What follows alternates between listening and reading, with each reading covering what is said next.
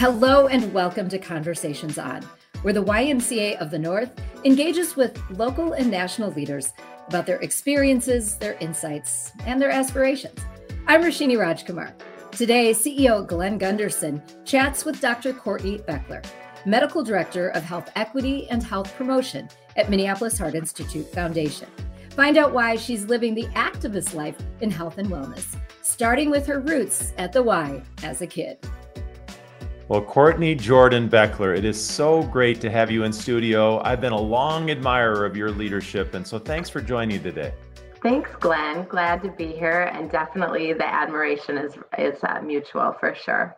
that sounds great. So, tell me, uh, tell me a little bit of your childhood. Let's start and go way back. Uh, you grew yeah. up in Apple Valley, Minnesota. So, what was childhood like? I did, but you know, I was thinking about this in preparation for this conversation, and you know, I grew up as a Y kid, so it's kind of uh, it's really fitting. Um, so um, I grew up in an interracial family. My father's African American, my mom is white, and my brother and sister and I were all adopted. And my mom uh, had a career at the YMCA, as you know, before just before you started. And I really followed her each summer, um, whatever YMCA she was at for childcare. So I started at the Hiawatha Y um, and then moved over to the Blaisdell YMCA and really spent um, as a Y Summer in the Cities kid. Um, and it was just such a great experience. Um, I think I look back on those times so fondly, having grown up in the suburbs, just with so much more exposure um, to what uh, what life is like um, in a variety of settings and places.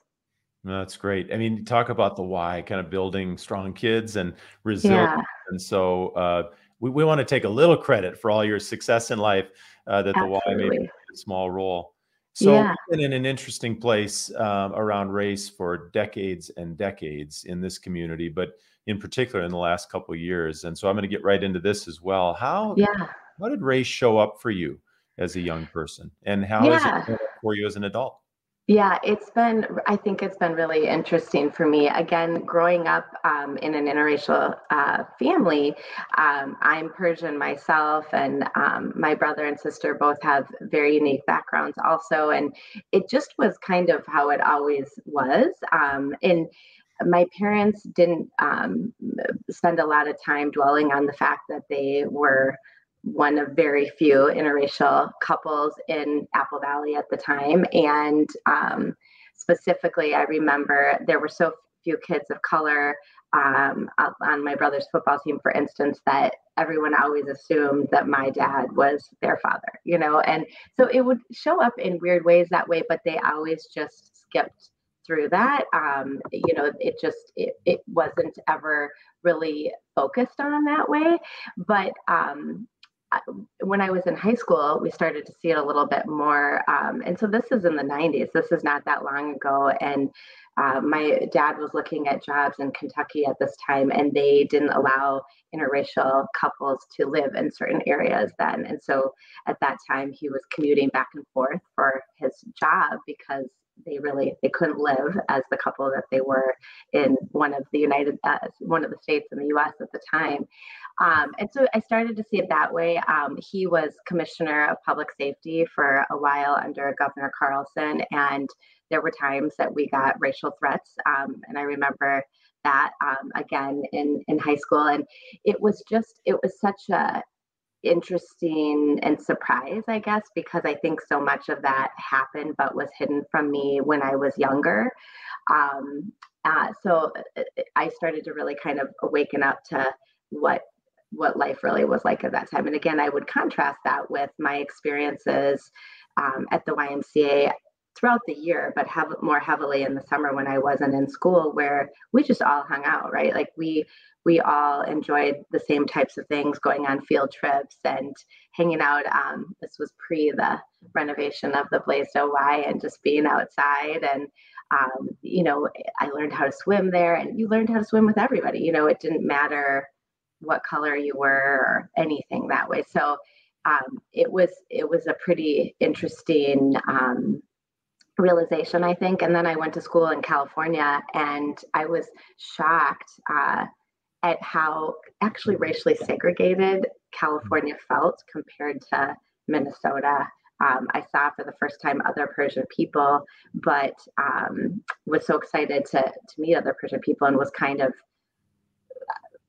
uh, sort of not um, not met with uh, excitement in that I didn't know more about the Persian culture because I had grown up in such a mixed race family. So it was very interesting. And then um, as a physician now, you know, it shows up all the time um, and has been a big part since medical school when it was my second year of medical school when I first learned about the tremendous, um, horrible racial disparities that we have um, that just as a math major really didn't make sense scientifically and started to kind of put this whole puzzle together for me um, based on my background and then also my career interests.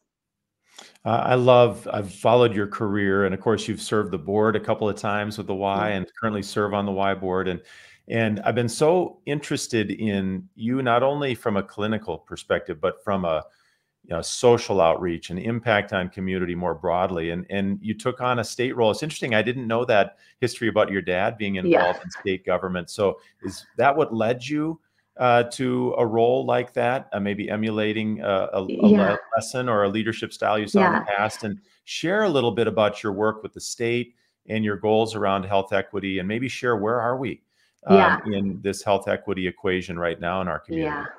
Well, we have a long way to go. So I guess just to to back up, yeah, definitely. I think for me, I'm always trying to figure out with the tools, um, skill sets, interests that I have, how can I have the biggest impact? Um, uh, and I during my medical training, my intern year sort of started to recognize the social determinants of health, which we weren't taught a lot about in uh, medical school, and realize, you know, the what we do in the clinic and in the hospital is critical, but it's pretty down the line in terms of looking at things more upstream and from a population health. And, you know, ultimately 80% of health outcomes are not determined by what's done in the clinical setting. So it um, spurred my interest in doing more from a public health perspective.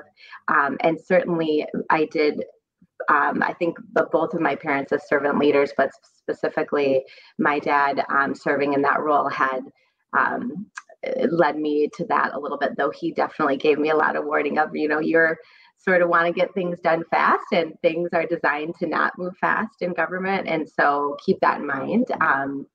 So yeah, so I served as assistant commissioner um, for public health uh, with Commissioner Malcolm in January of 2019 to 2020, um, and in that role oversaw health equity for the state. And again, I think it just emphasized that much more these health disparities that we have. Um, and when we think about cardiovascular disease, I'm a cardiologist. Uh, it continues to be the leading cause of death um, for every race and sex, but disproportionately so highest for women of color and American Indian women.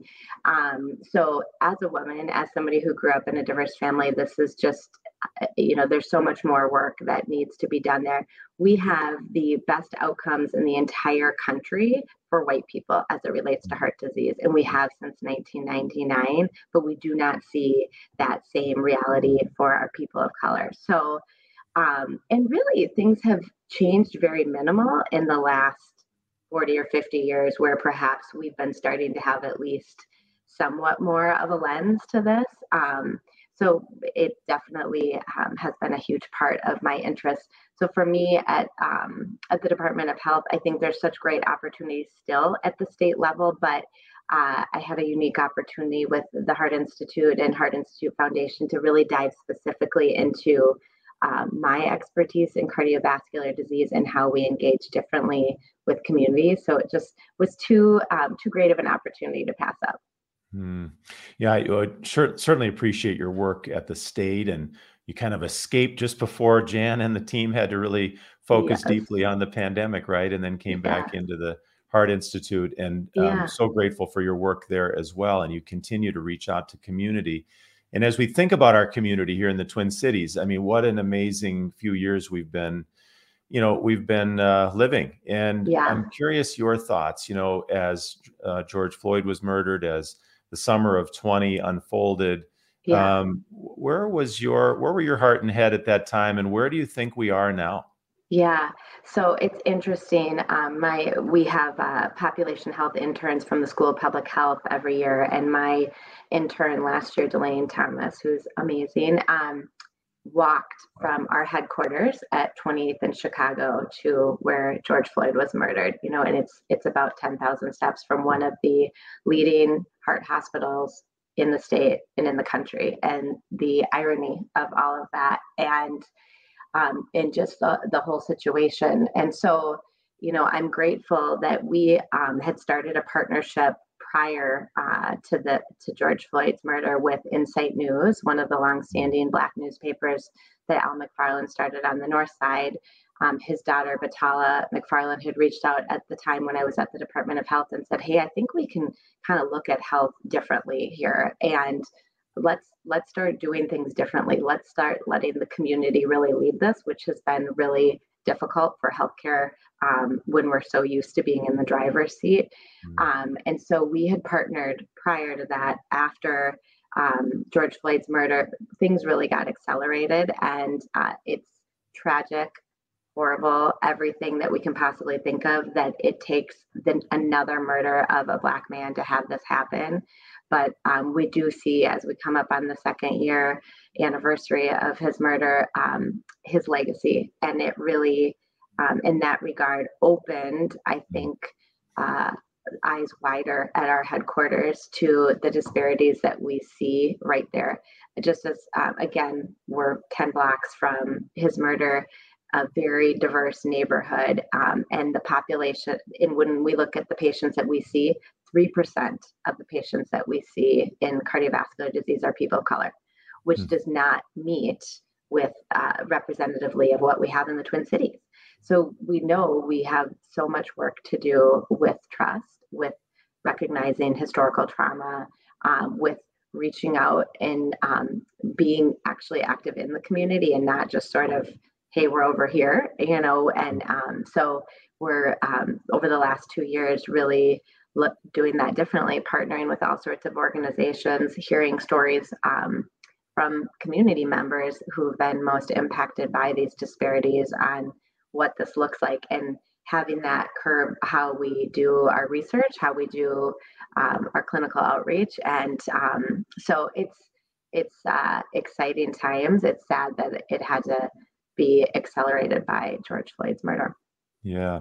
Yeah. You know, it's really exciting times over there at Chicago and Lake and just to the north with um, a really major investment that's going to yeah. go into that uh, area and into the hospital and all yeah. things surrounding it. I imagine that's going to impact the, the Heart Institute. Would you, sure. um, what is driving that percentage you shared earlier? You know, the very low percentage of people of color we're serving in those instances is it an access thing? Would you just talk a little further? What do you believe the the elements are um, as to why, and then what are some of the solutions? Yeah, I think it's a, a lot of different factors going into this. Um, when we look at what happened um, in the pandemic and sort of who again had access to COVID care, and then who um, had access and trust in vaccines, I think you see a mirror of what we see in cardiovascular disease. Unfortunately, you know, the Tuskegee trials, which most people know about and have heard about, were not a long time ago.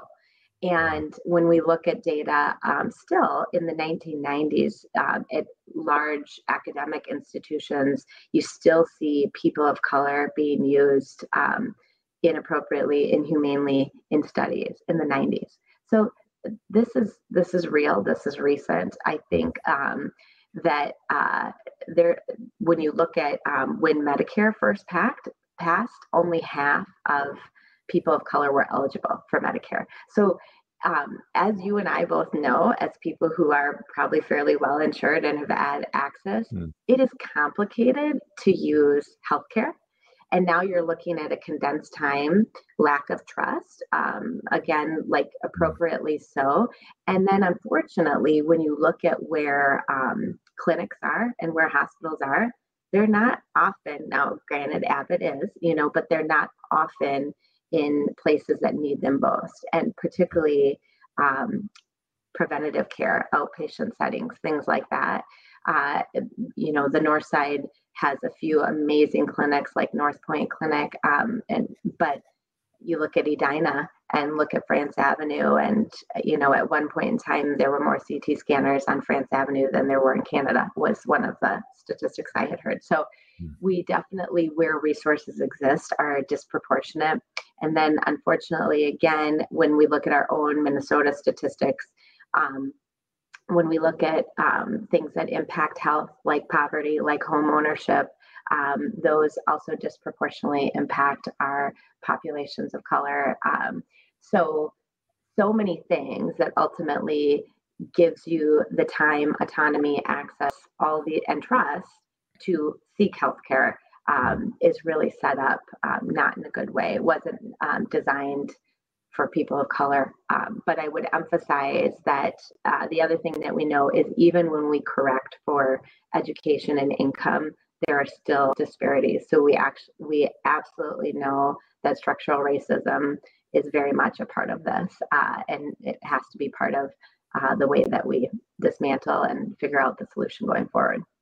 Yeah, it's so interesting. And I really appreciate that history lesson too that you share, which is so recent, right? We're mm-hmm. not talking about hundreds of years ago or decades and decades, right. but even in the last 20 or 30 years, we've still had these systems and unwinding that is such a challenging thing across yeah. all of government and across um, healthcare, et cetera.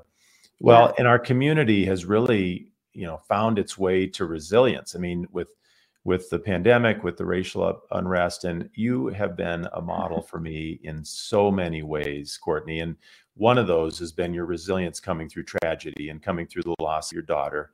And yeah. I wonder if you share, you had a powerful reflection um, after, uh, and and you know, kind of this commitment to you are going to thrive, right? And would you yeah. share a bit about how that shaped you and how it's changed you?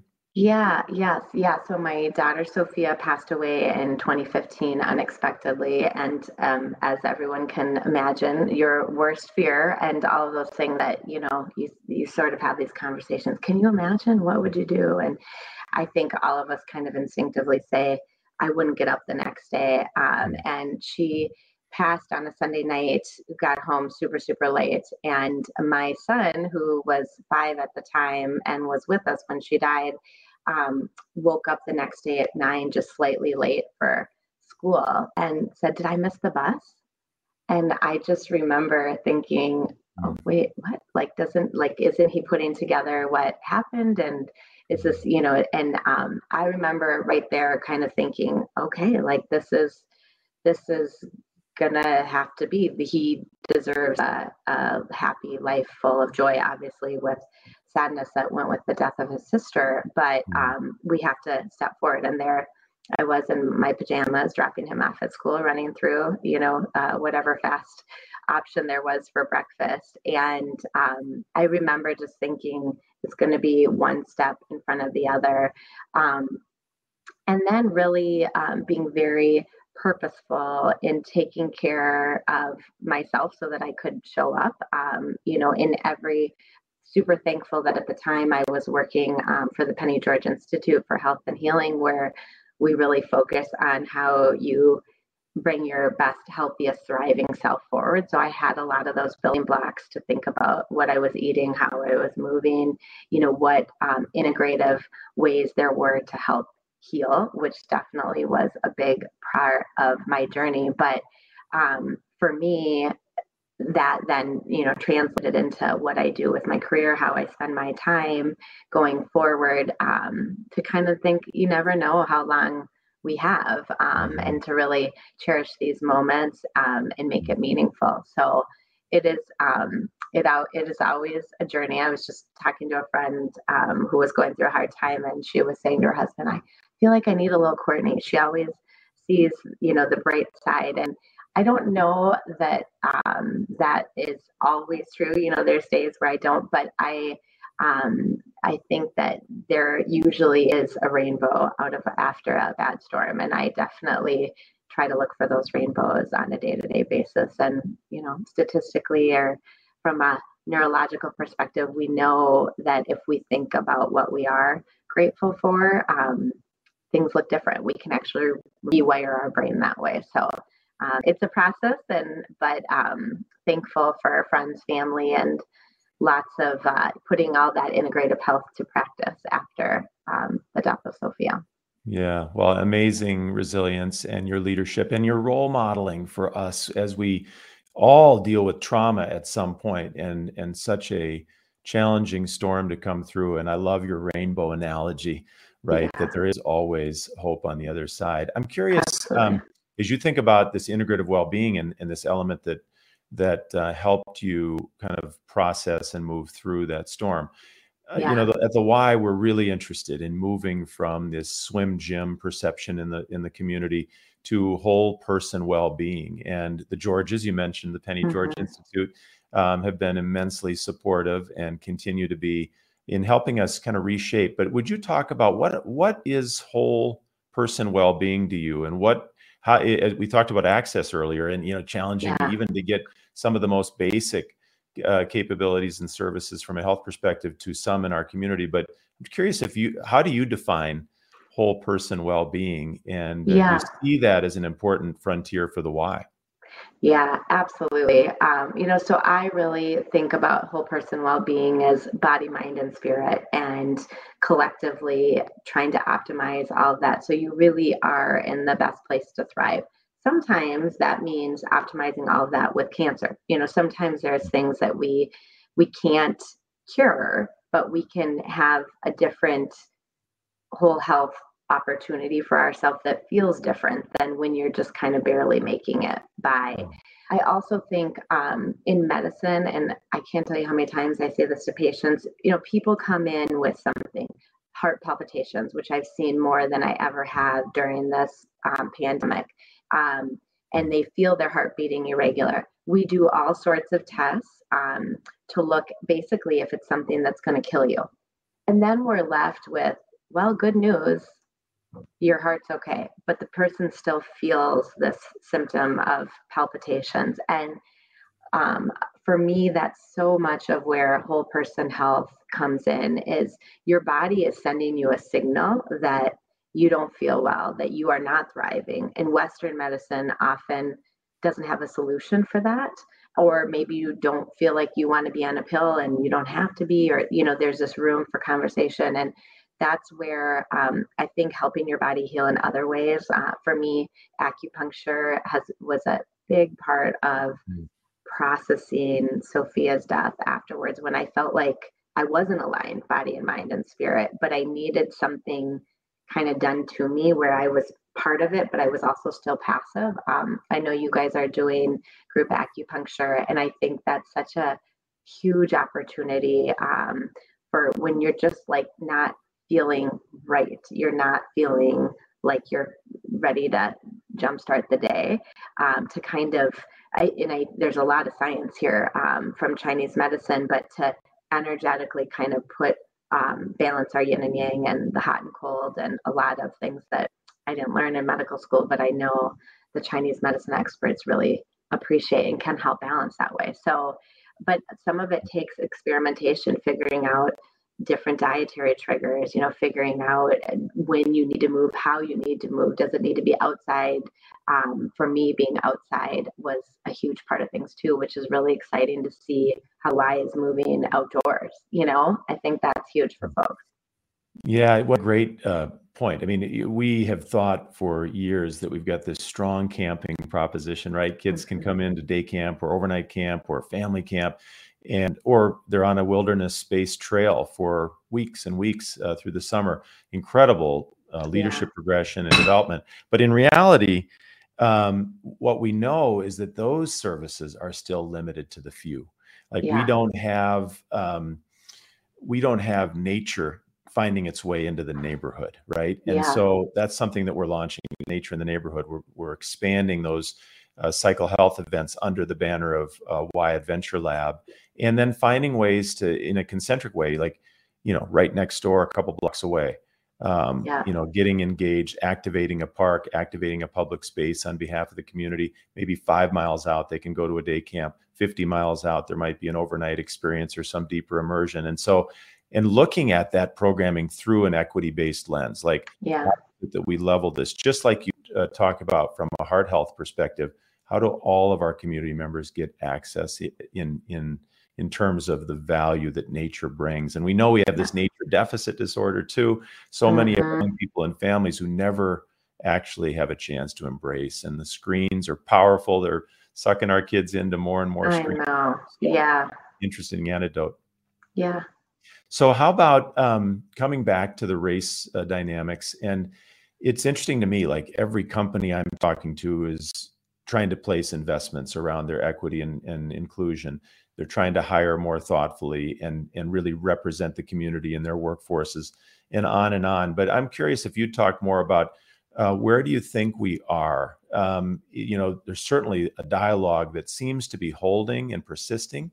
Um, mm-hmm. sometimes you see in these tragic events you know the the dialogue spools up for a bit and then it fades and there's yeah. no action at a government level or at a corporate level or a community level. So, what are you seeing now? Do you think that we're turning the corner? Is this a different place that we're in relative to equity?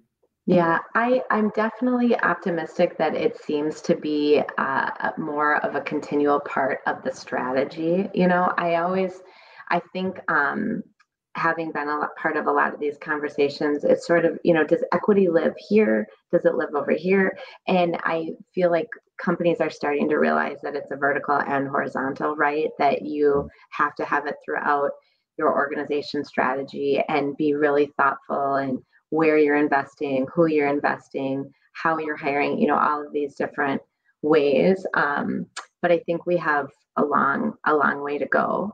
Um, and that intern that I was mentioning, she her master's work, uh, she interviewed all the health system CEOs and compared what their declarations were um, when George Floyd was murdered to what had happened action wise. Um, she was pretty excited, and I think went in with sort of a, you know, did people just say things? Um, so I think there are pockets of great work going on um, and companies that are doing amazing things but you know we have a we have a way to go um, and then you know unfortunately um, obviously with the recent tragedy in buffalo we know nationally we have a lot to do. Um, you know it's it's sort of good and bad right that minneapolis uh, was his focus that way because i think reminds us that much more but you know the fact that stuff like that is still happening in 2022 is is alarming yeah. So to that point, you know, you've got this deep history with the Y, you're serving in a board leadership context. What do you look for from me, you know, middle-aged white dude in leadership, right? Uh, what do you want to see from leaders like me? And then also, what are you hoping the Y will do in this space? Yeah, well, I've been really impressed with your leadership, Glenn. It's very clear, and I'm not just saying that as a, board member. In fact, we're probably your hardest critics, but um, that you have been very thoughtful in how you're recruiting all the way through the organization. And I think perhaps most importantly at that senior level um, and making sure that there is room and that there is a robust um, opportunity for people who haven't always been in those leadership roles. And that's been very clear. Um, I think that to your point for, you know, middle-aged white guys, that's really mm-hmm. huge. And I know we um, uh, had an opportunity to do a roundtable with uh, the CEO of Medtronic and he, you could just tell in his thinking that that's sort of exactly what he's trying to do. He um, was referencing more from a gender perspective of how many women they have in VP roles at Medtronic and how proud they are um, of that. And and just that if that if talent ends up leaving because you are really bringing folks in that way and people look to you as gosh you're you're getting them in these great roles um, and then they're off to do what's next i think that's great you know and i know that that has been sort of how the y has served in a good way that um, you've you've let people lead and they've gone on to even larger titles and i think that's that's really exciting. So i think that's a big piece and then i think um, you know again to what you're doing strategy wise thinking about where and how we show up as the ymca i think that's huge thinking differently not always um, brick and mortar um, but how we have some type of presence programs, opportunities, et cetera, in communities that um, haven't always had as many opportunities, but that's kind of who the Y has always been. So it's, but I think it's great to see um, an ongoing emphasis and the way that you're listening to the front line of employees too, because mm. um, right there, the ones who are going to kind of tell the story of how they feel in the organization, which is huge. Yeah, appreciate that. Well, yeah. um, coming to the end here, and it's been so such a joy for me to spend time with you in this context. And you are such an amazing leader, Courtney. Would you. Um, would you share? I mean, this this has been a tough couple of years for yeah. anybody in leadership, anybody in our communities, um, through the pandemic, through the racial and social justice challenges. Um, what brings you hope amidst all yeah. of this challenge? Yes. I will. I was excited for this question because I feel like I have um, a great answer that mm. happens to be Y centric, but only because genuinely it is. But um, I had the opportunity. So I live in Edina. Uh, Edina just had some really bad publicity about some videos all the way up nationally that had gone out. Um, and the Y, um, Hetty Wells and her team came in to have um, an opportunity for conversation in Edina. And I, I have to be honest that after that, with only one child on earth, as I like to say, um, I thought about I have lots of opportunities for schools, and is Edina the right place for me based on some of the things I'm hearing? And um, so they, we went into this evening, and um, they were hoping for about 30 people. 300 showed up, and from start to finish, it was just such an incredible event. And I've been in so many different conversations around equity, you know, at the state level with the Department of Health, tons within the health systems, lots with the Y, but I've never been to one that felt like this. And the biggest thing that left me hopeful was at the very end, um, there was the opportunity for people to share kind of what um, your table had come up with. And um, totally organically, the youth started to speak, and a sixth grade boy of color um, got up first one of anybody who happens to be the same age as my son. So I was very impressed that this that mm. this young guy was speaking um, and basically painted this picture of what an inclusive community looks like hmm. um, and it was so beautiful and what was fascinating and you know basically everybody was crying there um, was that there weren't any of the isms discussed. You know, there wasn't specifically calling out racism or sexism or whatever. And I think the youth look at it in ways that we've never thought, and they have words that we haven't even thought of um, to describe it. And and very organically after that, a bunch of other uh, Edina students spoke up, and hmm.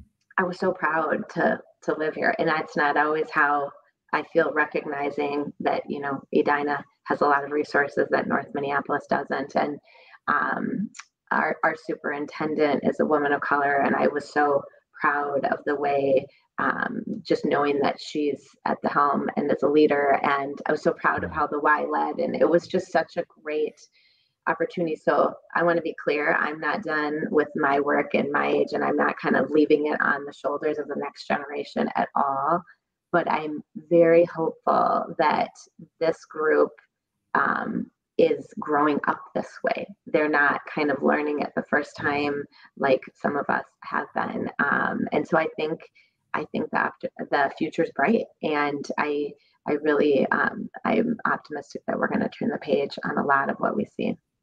I love that optimism. And I agree. I think our young people are, you know, as they are digitally native, they're also native to a different social equity in our community. And I'm seeing that yeah. from my children and their pals as well. And so yeah. we can be hopeful. And Courtney, you bring me hope too. You are a leader for good. And I'm so grateful for the time. Thank you for joining us today. Thanks so much, Glenn.